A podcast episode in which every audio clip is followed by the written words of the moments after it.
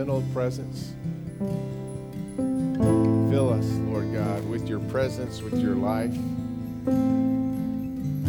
Fill us with visions for this mission that we share together in you. Fill us with your love for this world. We ask it in the name of your Son, Jesus, our Savior.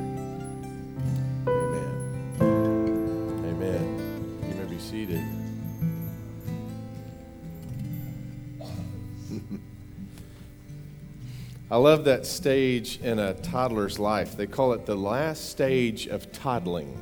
You know, there's the the pull yourself that starts with with just the the bounce stage. Have you seen that one? Right? They'll just hold on to something and bounce, and then they have the pull up stage, you know, and the hang on stage, and then eventually they get to the place. Uh, that they're exploring on their own, the exploration stage. And you can always tell the kids that are in this stage.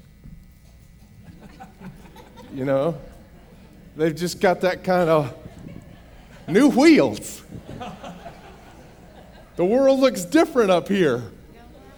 You know, you seen those little guys? Uh, there was one at the at the grocery store the other day. Call him Timmy. You know, and during that stage, they love to explore, don't they? And almost always, the new parents that are not used to the legs are from a distance going, Timmy, Timmy, come back, Timmy, Timmy, right? You know? And you ever seen one of those kids? You know that they're enjoying that stage in full when they do the Timmy, Timmy, Timmy, Timmy, and Timmy goes,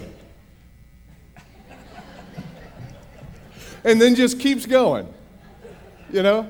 He's in that, he takes a moment have you seen kids do this? They take a moment, they look back at mom or dad, everything's cool. I'm going to explore some more. and they just keep going. Communion was meant to be that kind of glance back to gaze forward. Every morning when you leave your home in the car, you've got this huge windshield in front of you to view the journey ahead. But you've got the little rear view mirror, too, just to be fully aware. Communion reminds us He sees us. For this unsure adventure that's in front of us, for all our exploring, we, we look back over our shoulder at this meal and it reminds us He's with us. We're not alone in this. We can enjoy the joy of the venture, just like those Passover people did. The first time they took the meal, they ate the lamb, and it prepared them for a journey the next day out of slavery and into the promises of God. That's our journey. And because of this meal, we know He watches over us, His grace supplies. On the night in which He gave Himself up for us, Jesus took bread. And he broke the bread and he gave it to his disciples, saying, Take and eat. This is my body, which is broken for you. Do this in remembrance of me. And likewise, after supper, Jesus took the cup.